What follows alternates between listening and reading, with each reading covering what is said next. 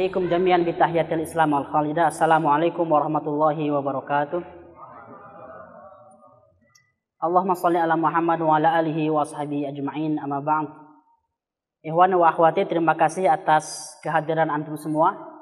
Terima kasih yang sudah hadir dari kampus-kampus di luar ITB juga yang jauh-jauh hujan-hujan untuk mengkaji sejarah Nabi Agung kita Nabi Muhammad SAW dari berbagai daerah juga dan juga dari berbagai elemen ya.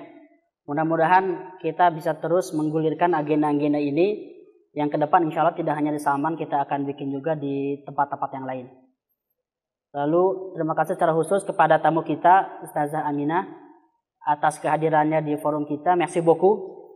Mademoiselle Aminah euh, de votre arrivée ici. Et on va, on va diffuser notre, euh, notre forum de deux sessions. La première session, je vais parler en Indonésie, à peu près 40 minutes. Et après, euh, la deuxième partie, la deuxième session, on va parler en anglais, Inch'Allah. Donc, je vais finir, après 40 minutes, euh, on va continuer avec vous, Inch'Allah, ici. Euh, Kahartos. uh, jadi, Iwani wa kita akan bikin dua sesi agenda ini, yaitu agenda pertama tentang surah Nabawiyah. Yang kedua, aplikasinya bagaimana kehidupan muslim di benua yang lain itu tidak mudah. Tidak mudah. Sehingga ini saya harapkan menjadi inspirasi kita. Inspirasi kita bagaimana untuk lebih menggiatkan lagi ibadah-ibadah kita di Indonesia. Yang serba mudah, yang serba nikmat ini. Apalagi di bulan Ramadan ya. Yang Ramadannya sangat singkat. Iman wahwati, pekan kemarin kita sudah mengkaji tentang background, background Muhammad Muda. Background Muhammad Buddha dari masa kelahiran sampai usia kurang lebih usia 12 tahun. Jadi kemarin kalau kita banyak mengkaji tentang dimensi psikologi, dimensi psikologi bagaimana seorang anak kecil dididik Allah Subhanahu wa taala langsung.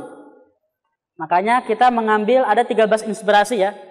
Yang tadi kita lihat inspirasi misalnya saya review sedikit tentang nasab. Kita mungkin tidak terlalu perhatian dengan nasab. Tidak terlalu perhatian dengan nasab. Padahal nasab itu sangat penting sekali vital dalam kehidupan kita. Kita tidak memilih. Kita tidak memilih dilahirkan dari rahim siapa, dari ibu dan bapak yang mana. Tapi kita bisa memilih anak kita dilahirkan dengan ayah dan ibu yang terhormat. Itu inspirasinya. Karena masa depan anak ini akan ditentukan juga oleh status kita. Seorang yang dilahirkan dari ayah dan ibu yang terhormat akan mempengaruhi nasib dia di masa depan secara umum. Lalu inspirasi kedua tentang keyatiman itu ada yang tanya kemarin di uh, WhatsApp message tentang kenapa sih Rasulullah ini kesayangan Allah Subhanahu wa taala makhluk terbaik yang paling dicintai Allah tapi kalau bahasa Sundanya diganggayong. Diganggayong itu what is in English? Live in desperation gitu ya, diganggayong itu. Bapaknya sudah wafat ketika kandungan dua bulan. Ibunya pun wafat ketika usia enam tahun. Kenapa tidak mendapatkan kasih sayang cukup? Ternyata Allah ingin mengintervensi langsung 100% pembinaan Nabi Muhammad dari mulai kecil sampai masa remajanya, sampai masa dewasanya. Sehingga tidak ada alasan bagi siapa pun hari ini orientalis atau siapa pun yang ingin meragukan kemurnian Nabi Muhammad ini dengan mengatakan, oh Muhammad ini hanya sekedar pembinaan dari ayahnya yang mencokoki dia agar menjadi nabi, agar membawa ajaran baru. Karena nggak ada kesempatan. Tidak ada yang menjadi gurunya, bahkan tidak ada yang mengajarinya bagaimana menjadi Islam nggak ada. Jadi hidup tanpa guru, tanpa pembina. Yang membinanya adalah alam. Ini hikmah yang sangat besar. Bagaimana sebuah alam, sebuah situasi, lingkungan geografis membentuk karakter seorang pemimpin masa depan. Ini inspirasinya. Begitupun inspirasi-inspirasi yang lain ada 13 tentang kepemimpinan, tentang bisnis, tentang keberanian, Lalu juga tentang uh, bagaimana perjalanannya dia menjalani bisnis ke Syam, juga ke Yaman untuk meluaskan wawasannya karena traveling itu sangat vital untuk meluaskan visi kita. Nah, hal itu mengantarkan kita pada sebuah konsep yang sangat mendasar. Bahwa pembinaan karakter pemimpin itu dimulai dari sejak lahir, dari sejak kecil, dari sejak anak-anak masih lari-lari seperti ini, dari sejak anak-anak masih kelas eh, TK A Sejak saat itulah pembinaan pembinaan seorang pemimpin itu dimulai. Diajak ke forum-forum, diajak ke pengajian, diajak ke rapat-rapat kita, diajak ke aktivitas kita. Kalau kita olahraga, diajak ke agenda olahraga kita agar dia terbiasa melihat aktivitas seorang dewasa yang serius seperti apa. Karena hari ini salah satu problematika kontemporer umat manusia ini kedewasaannya makin mundur, makin merosot. Orang-orang bisa dewasa di usia 18 tahun, 15 tahun. Kita sekarang mulai dewasa di usia 26 tahun setelah nikah 2 tahun. Setelah nikah 2 tahun, 24 nikah, 26 tahun baru dewasa. Itu pun setelah mertua sudah mulai musir. baru mulai dewasa. Sedangkan Muhammad muda ini akan kita jelaskan bagaimana sejak kecil dididik untuk independen. Nah ini poin vital yang ingin kita ambil inspirasinya. Season ketiga kita akan mulai dari yang namanya Perang Fijar. Perang Fijar itu usia Rasulullah usia remaja ya, 15, 16, ada yang bilang 20 tahun. Mungkin saya lebih cenderung ke yang usia 20 tahun. Karena antara Perang Fijar dengan Hilful Hilful Fudul itu hanya selisih beberapa bulan. Nah Perang Fijar ini, karena ada perselisihan antara Bani Kinana dengan Khawazin. Ada perang, saat itu Rasulullah berpartisipasi dengan para pamannya, diajak oleh paman-pamannya, oleh Hamzah, oleh Abbas dan yang lain, diajak untuk ikut perang. Bagian bagian apa? Bukan bagian paling depan, nyerang enggak karena perangnya masih perang antar panah. Saling panah-panah. Rasulullah menjadi pengumpul anak panah. Nah, kira-kira saya selalu berpikir, saya pernah membaca sirah tamat beberapa kali ya, beberapa tahun yang lalu. Tapi mungkin hanya baru kali ini saya membacanya Sangat perlahan-lahan sekali menggunakan imajinasi. Jadi setiap satu poin, setiap satu fase saya gunakan imajinasi kira-kira bagaimana situasi saat itu gitu. Karena sekarang kita mempunyai tools berhayal dengan film-film kontemporer, film-film Hollywood, film Rome, film Game of Thrones ya. Nunggu-nunggu pasti tahun ini kan. Kita bisa berhayal bagaimana situasinya. Posisi panah itu, posisi pengumpul panah itu adalah posisi yang paling yang yang sangat vital yang bahaya karena ketika dia mengambil panah otomatis panahnya bisa mencapai titik itu. Beda dengan orang yang bagian logistik di belakang, bagian masak gitu. Beda dengan orang bahkan beda dengan orang yang menjaga benteng di belakang benteng masih bisa berlindung. Tapi orang yang mengumpulkan panah ketika panah itu terhujam, jatuh, dia sambil mengutin panah, bisa jadi punggungnya tertembus oleh panah. Nah, ini nggak mudah. Ini nggak mudah bahwa keberanian yang sudah terbangun yang pernah kita bahas pekan yang lalu sejak kecil, keberanian menghadapi binatang buas di gurun pasir, keberanian untuk menghadapi berbagai persoalan seorang diri itu mulai terlatih dan itu terakumulasi di usia remaja. Jadi kalau kita membangun keberanian kita di usia e, dewasa, kapan momen-momen untuk membuktikan keberanian itu? Maka banyak sekali momen untuk membuktikan keberanian, bukan hanya soal perang, bahkan soal dakwah, soal bicara seperti ini itu membutuhkan keberanian. Kalau kita misalnya suatu hari kita membahas bab tentang uh, kalamul haq indah sultanin jair mengatakan uh, perkataan yang benar di depan penguasa yang zalim. Hari ini agak agak riskan. Tidak mudah bicara seperti itu. Bikin forum 2000 orang yang hadir gitu. Enggak mudah. Seorang ustaz, seorang pembicara untuk membicarakan hal yang harusnya dikatakan. Keberanian itu yang perlu dibangun sejak kecil. Dan ini yang terbangun di diri Muhammad muda di Perang Fijar. Apa inspirasinya? Inspirasi nomor 14. Kita melanjutkan inspirasi dari pekan kemarin. Orang itu nggak tiba-tiba muncul jadi pemimpin.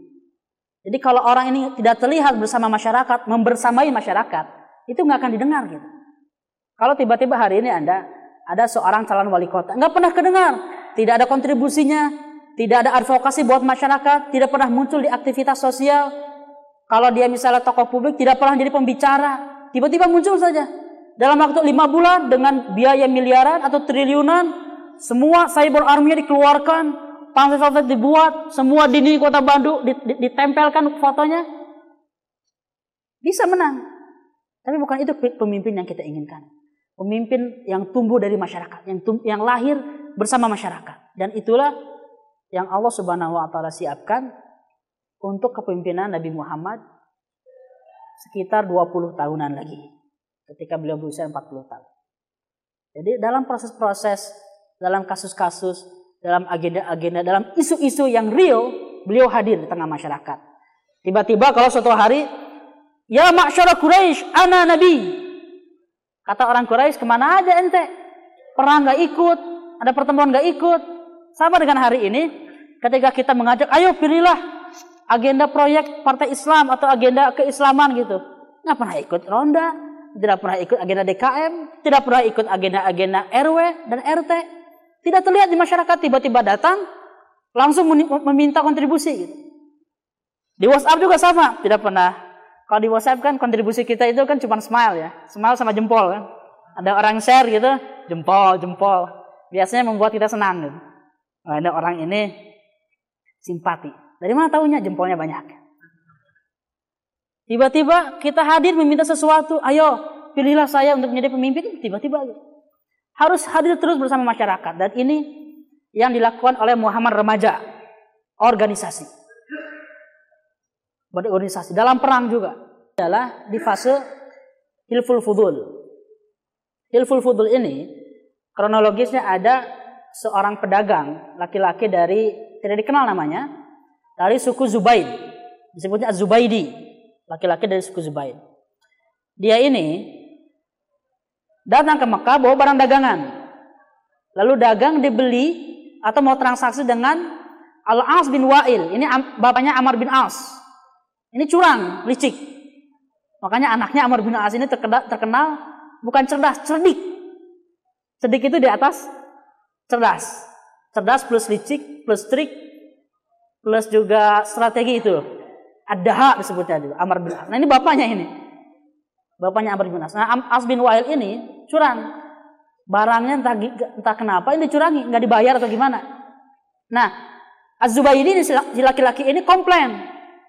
Komplain ke para pembesar suku Quraisy. Ya masyur Quraisy, bagaimana ini nasib saya? Saya dicurangi oleh salah seorang tokoh bangsawan dari kaum kalian.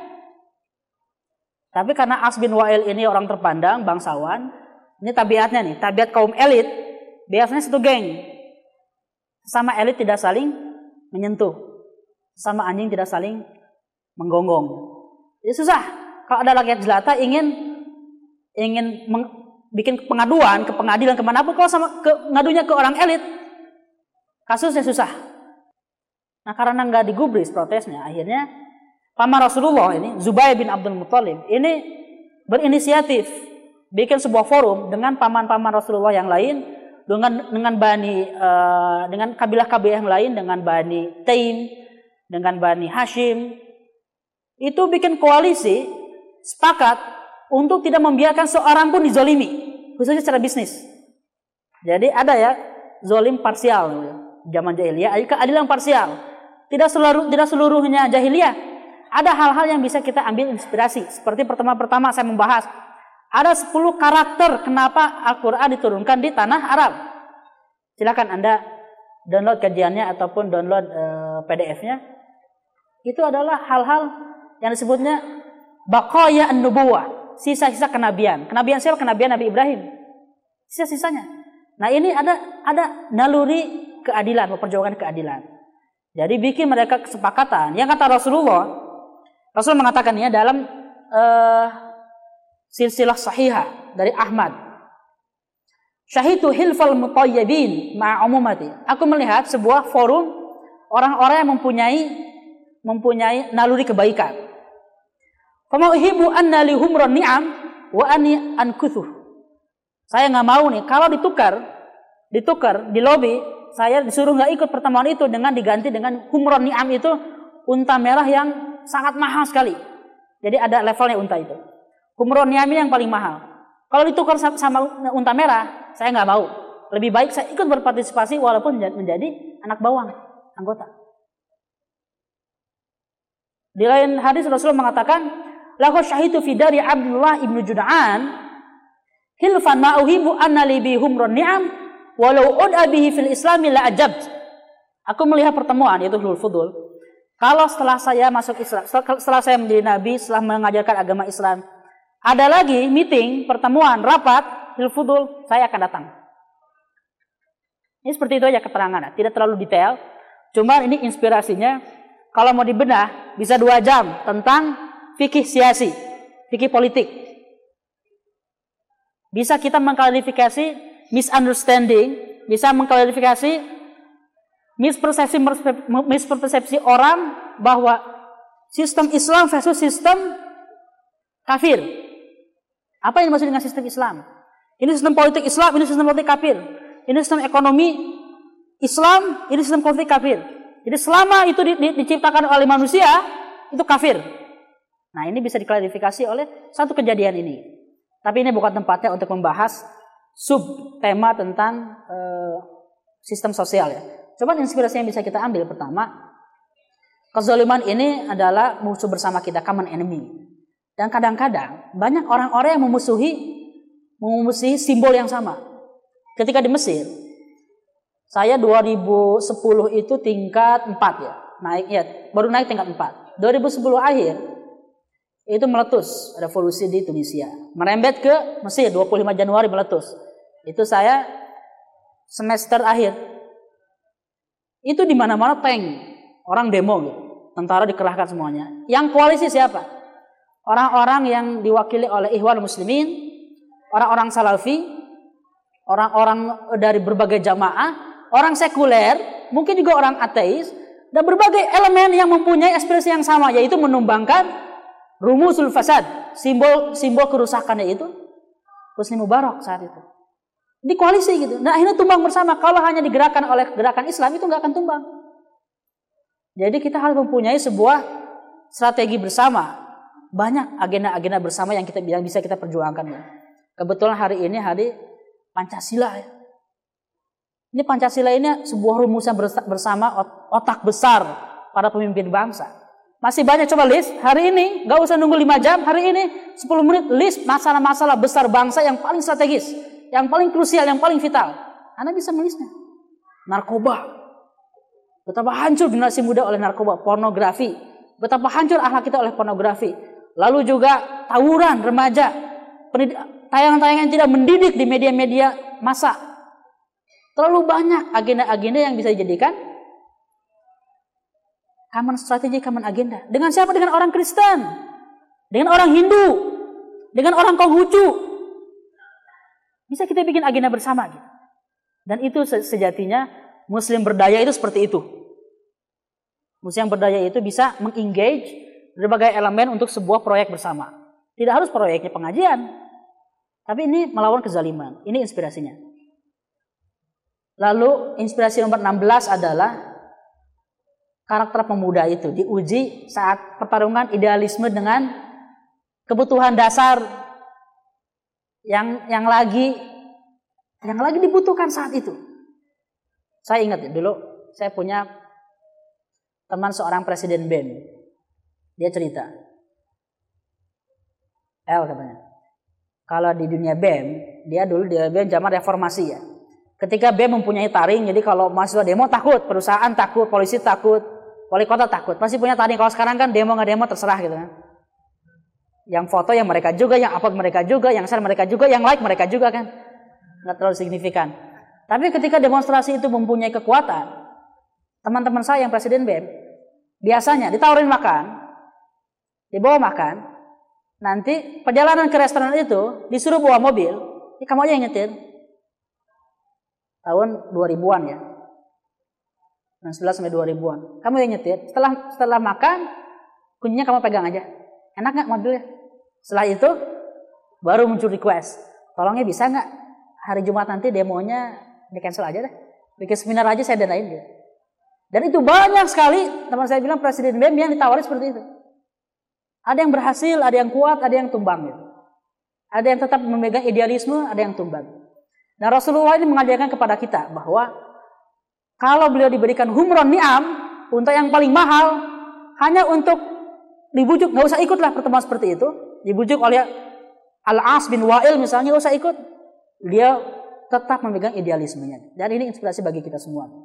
Kita akan dihadapkan, saudara-saudara, para pemuda khususnya. Sebenarnya bukan pemuda, khususnya pengantin baru.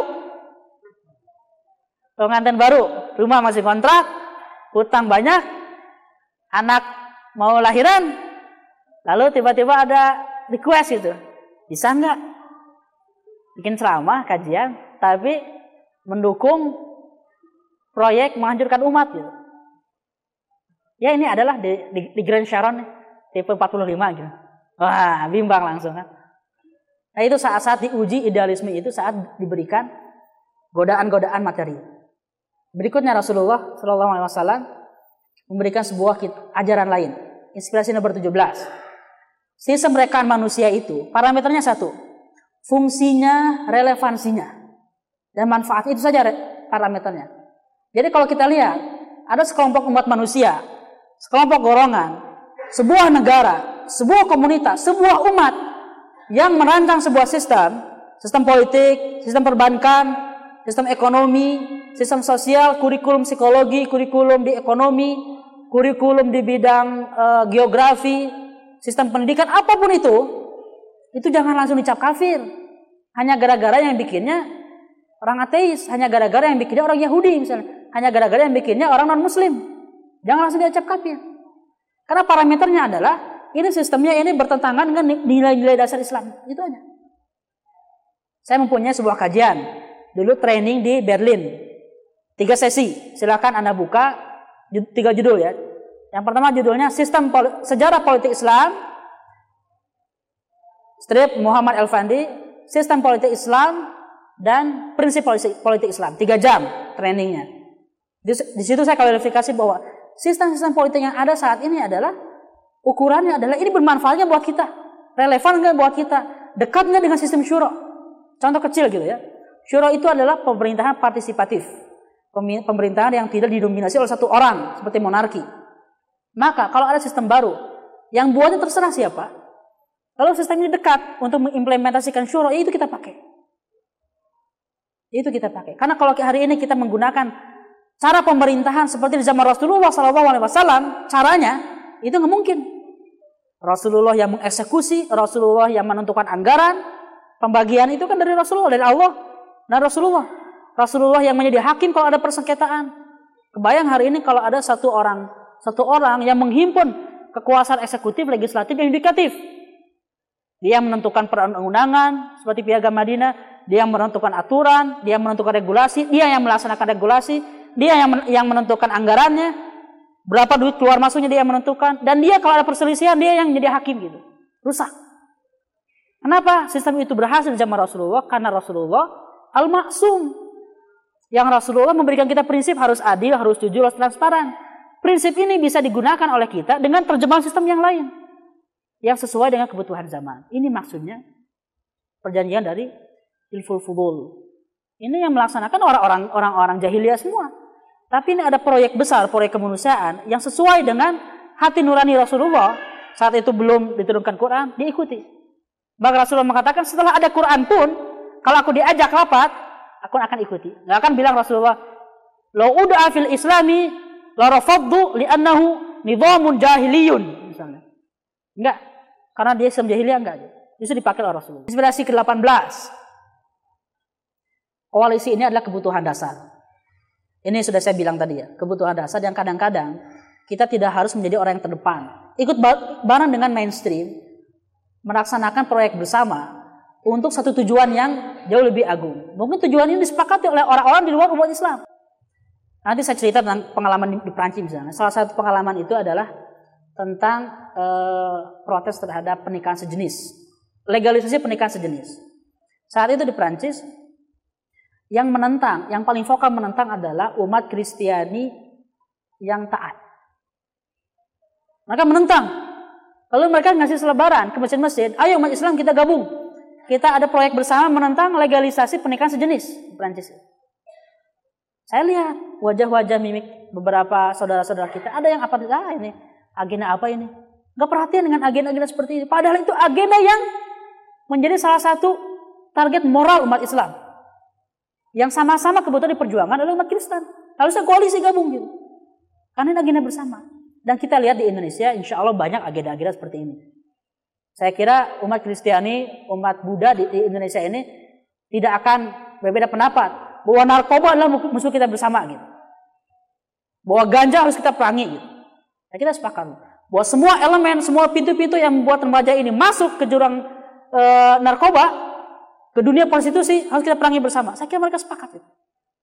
Nah ini agenda-agenda koalisi umat Islam. Nah, Rasulullah mengajarkan kita koalisi sebelum menjadi nabi bahkan setelah menjadi nabi di perjanjian Hudaybiyah, di perjanjian-perjanjian yang lain. Berikutnya, fase ketiga ya. Tadi perang Fijar, lalu Hibul Fudul, usia Rasulullah sekitar 20 tahun. Nah, bertahun-tahun setelahnya usia 25 tahunan, sebelum 25 tahun berarti 21, 22 sampai 24-an Rasulullah fokus ngurus bisnis. Jadi pengelola bisnis ya. Jadi direkturnya komisarisnya Khadijah lalu yang mengelola bisnisnya ini Rasul Muhammad muda. Muhammad remaja. Dagang, untung. Ini juga kisah tersendiri tentang bagaimana Muhammad bisnis ini karena keuntungan Khadijah ini berkali lipat oleh Muhammad padahal staf Khadijah yang mengelola bisnis banyak, bukan hanya Muhammad, banyak. Tapi yang paling ngasih untung banyak itu Muhammad. Tapi ada yang menarik. Yang menarik adalah lamaran dari Khadijah. Bukan lamaran dari Muhammad. Jadi ada intel, Maisarah ini. Maisarah ini eh, kaki tangannya Khadijah. Mengamati gerak-gerik Muhammad selama perjalanan. Kata Umar bin Khattab, karakter orang itu bisa terlihat dari tiga hal. Satu, saat berinteraksi dengan uang, jujur atau enggak. Ada ingkopan gini, Ente mah kalau ngaji bagus. Pas uh, transaksi uang, sok licik. Yang kedua, saat nginep di rumahnya tiga hari. Akan ketahuan tuh. Makannya lima piring atau tiga piring ketahuan gitu. Yang ketiga, saat melakukan perjalanan. Saat melakukan perjalanan, orang kehilangan kontrol. Lost control. Makanya saya bertahun-tahun di dunia bisnis travel itu kelihatan tabiat orang-orang. Bahkan tabiat ustadz-ustadz besar yang pernah saya antar ke Paris ke beberapa negara di Eropa kelihatan saat traveling.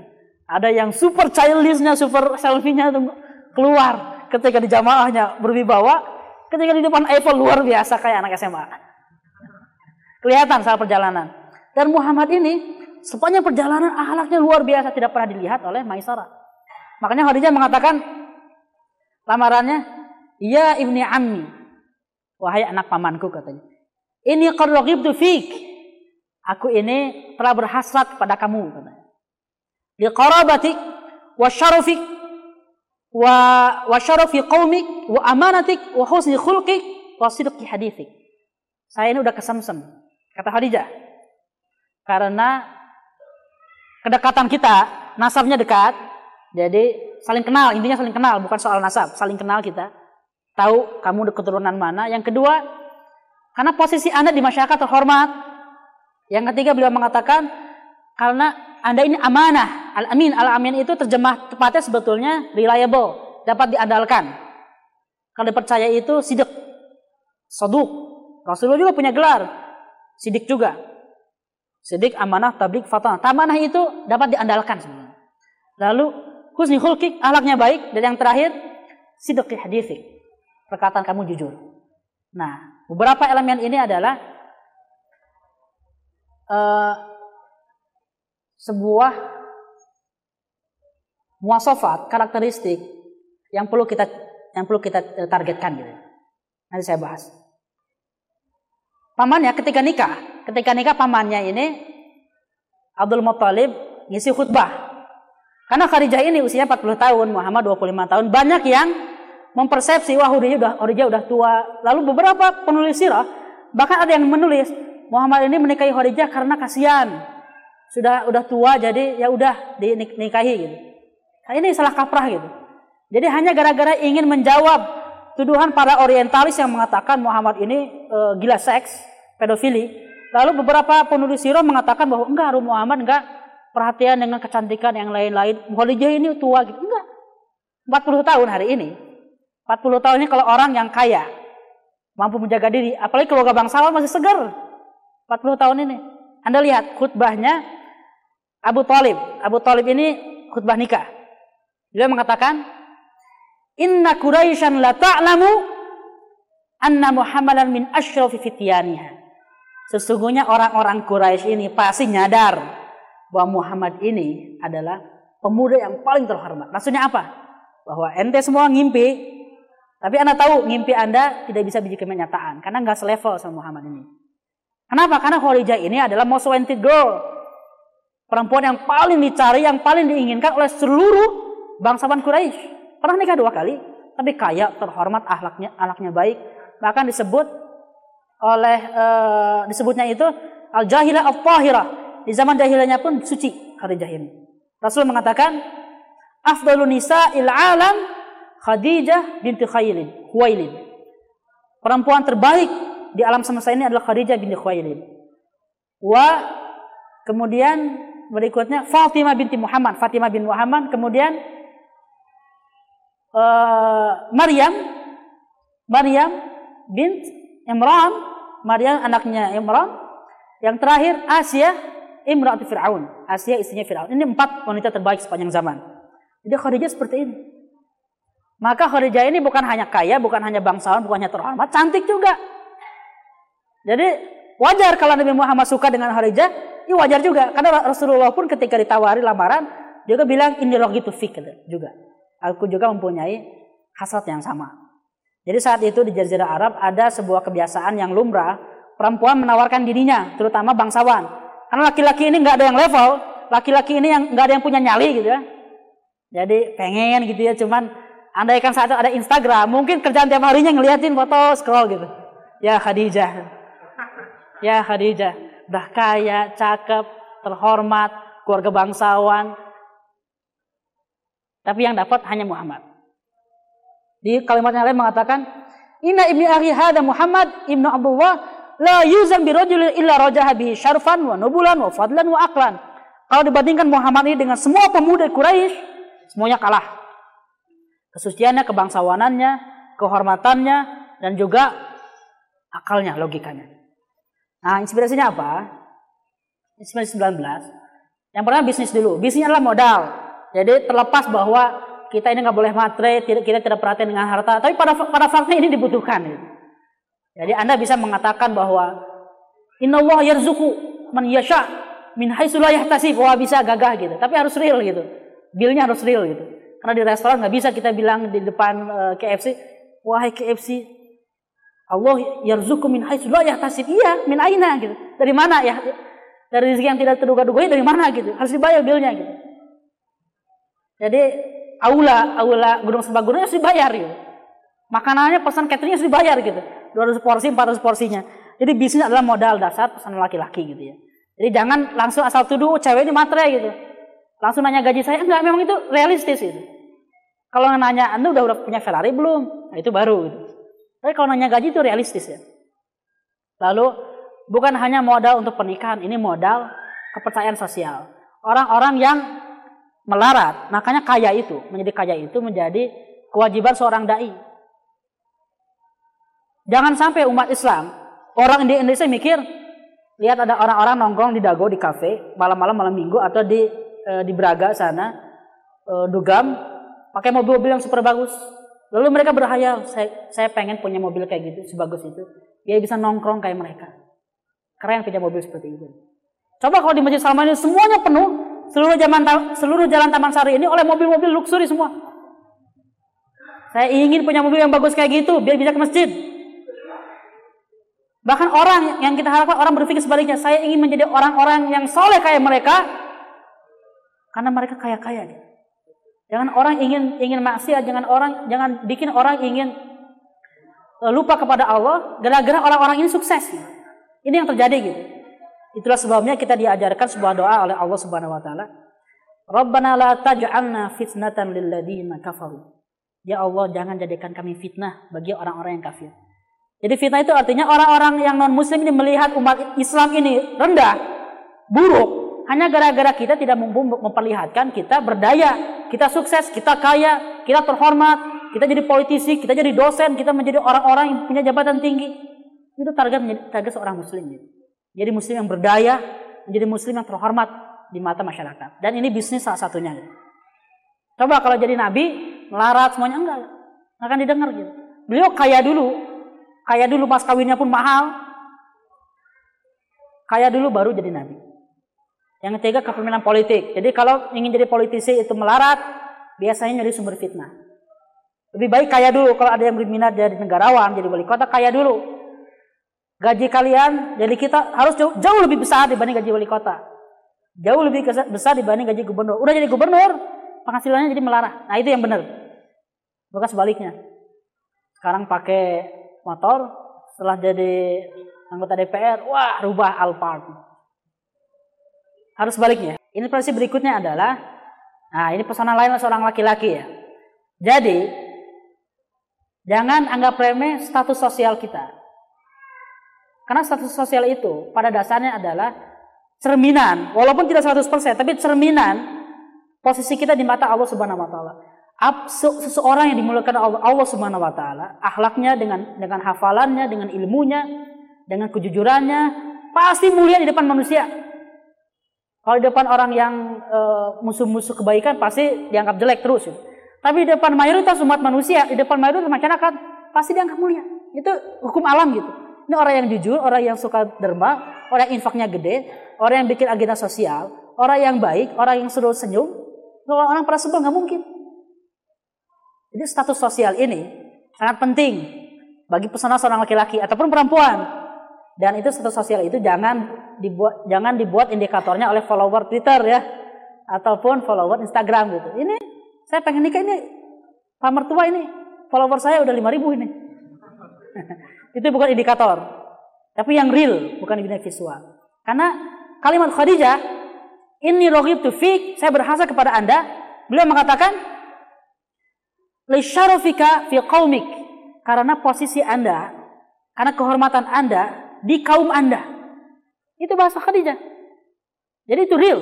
Khadijah menyukai Muhammad, salah satu karena posisi sosial Muhammad. Yang terpercaya, yang dihormati oleh bangsa Quraisy. Berikutnya mengatakan Khadijah di qarabati, kedekatan keluarga, kehormatan keluarga. Penting. Makanya orang tua kita menjadi bagian dari dakwah kita. Kita nasihati. Karena nggak mungkin kita nyelengceng. Nyelengceng what is in English? Uh, apa ya? Maju terdepan itu nyelengceng ya. Maju terdepan seorang diri, orang tuanya terbelakang. Araknya berantakan. Harus, harus, harus dibangun bersama-sama. Lalu kehandalan solusi amanah ini orang yang reliable, mampu mampu uh, memberikan solusi-solusi bagi masyarakat. Dan kejujuran juga karakter. Ini ma'ruf ya, kehidupan Nabi Muhammad. Jadi nikah dengan Khadijah dan selama hidupnya selama kurang lebih 25 tahunan dengan Khadijah itu 25 tahun tidak menikah lagi. Sampai Aisyah itu mengatakan, "Maghirtu bi ahdin min nisa'i min nisa'in Nabi Muhammad sallallahu alaihi wasallam. Saya tidak pernah cemburu dengan satupun perempuan-perempuan Nabi istri-istrinya. Ma ghirtu ala Khadijah. Kecuali saya cemburunya hanya ke Khadijah. Likafrati dzikriha karena Rasul banyak menyebut-nyebut Khadijah. Bahkan ketika Rasulullah ini menyembelih ternak domba ataupun e, ternak yang unta Rasul mengatakan arsilu li asdiqai Khadijah tolong bagi-bagikan ini kantong-kantong plastik ini ke sahabat-sahabat Khadijah. Aisyah ngamak. Khadijah wa mengatakan kultu Khadijah. Masa Khadijah lagi? Rasul mengatakan ini ruziktu hubbaha. Nah ini pertanyaan kalimatnya ini ruziktu hubbaha. Aku telah diberikan rizki untuk mencintainya kata Rasulullah. Jadi rizki rizki. Jadi bukan tiba-tiba muncul dilihatin Khadijah dari jarak jauh terus ini bos gue nih cakep banget, hebat banget, keceng itu enggak gitu. Allah yang menitipkan cinta di, di hati Muhammad remaja itu. Kenapa? Perlu disiapkan wanita agung untuk tugas agung. Yang nanti akan kita bahas pekan depan. Betapa kalau nggak ada Khadijah berat perjuangan Islam ini. Khadijah ini kalau mau kita buka, oh berjilid-jilid, bersesi-sesi bahasannya. Hanya Khadijah, karena luar biasa. Khadijah. Fase berikutnya, fase terakhir dari sesi kita ini adalah social recognition, pengakuan sosial. Nah, Muhammad ini sejak kecil sudah sudah dibangun karakternya, tapi ada momen-momen ketika dia harus mulai muncul di publik. Nah, ini mulai muncul di publik ini di usia pemuda. Usia 20-an ya. Nikah pun, nikah pun sudah menjadi pembincangan. Di seluruh Arab itu udah ngomong, udah ngobrolin. Wah, ini Khadijah itu akhirnya dapatnya Muhammad yang dapat nih. Nah, pernikahan ini saja sudah meningkatkan reputasi Muhammad. Ini nggak main-main nih. Menikahi wanita yang paling diidamkan oleh semua lelaki Arab. Yang kedua, beliau mengikuti perang Fijar, Hilful Fudul. Dan yang puncaknya adalah peletakan Hajar Aswad. Nah, coba meletakkan Hajar Aswad ini ceritanya terkenal. Kita semua tahu semua sejak SD. Cuman saya ingin stop dan berimajinasi. Ini ada banjir. Ka'bah ini uh, runtuh sebagiannya dan Hajar Aswad uh, apa namanya pindah posisi. Lalu semuanya gontong royong, termasuk Nabi Muhammad, ikut membangun lagi Ka'bah. Karena Ka'bah ini pernah hancur empat kali ya. Pertama zaman Nabi Adam, lalu di zaman uh, Rasulullah itu, lalu zaman Yazid bin Muawiyah dan di zaman Harun ar-Rasyid. Karena yang membangun Ka'bah itu bukan Nabi Ibrahim tapi Nabi Adam alaihissalam. Menurut beberapa riwayat, sebagian riwayat yang lain Nabi Syed yang membangunnya itu. Walaupun beberapa asarnya itu daif, tapi banyak asal-asal yang bertebaran itu sama, mengatakan bahwa yang membangun itu sebelum Ibrahim. Makanya dalam Al-Qur'an dikatakan wa idh yarfa'u Ibrahimul qawa'ida minal baiti wa Ismail dan ketika Ibrahim meninggikan, yarfa'u itu meninggikan. Kenapa? Landasnya sudah ada. Landasnya sudah ada ditinggikan. Nah, di zaman Nabi Muhammad itu hancur oleh banjir. Setelah setelah bahu membahu gotong royong bangun tiba tiba-tiba uh, orang-orang berselisih siapa ini yang akan meletakkan lagi. Jadi seperti gunting pita kalau hari ini. Itu kan hari ini di kantor-kantor juga jadi perdebatan. Kalau nggak ada bos digantikan oleh siapa misalnya ada dua manajer. Wah itu berantem tuh.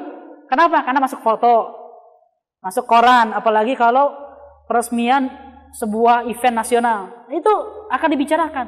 Nah ini orang yang meletakkan hajar aswad ini akan dibicarakan oleh seluruh bangsa Arab karena Ka'bah ini menjadi magnet seluruh bangsa Arab, bukan hanya suku Quraisy.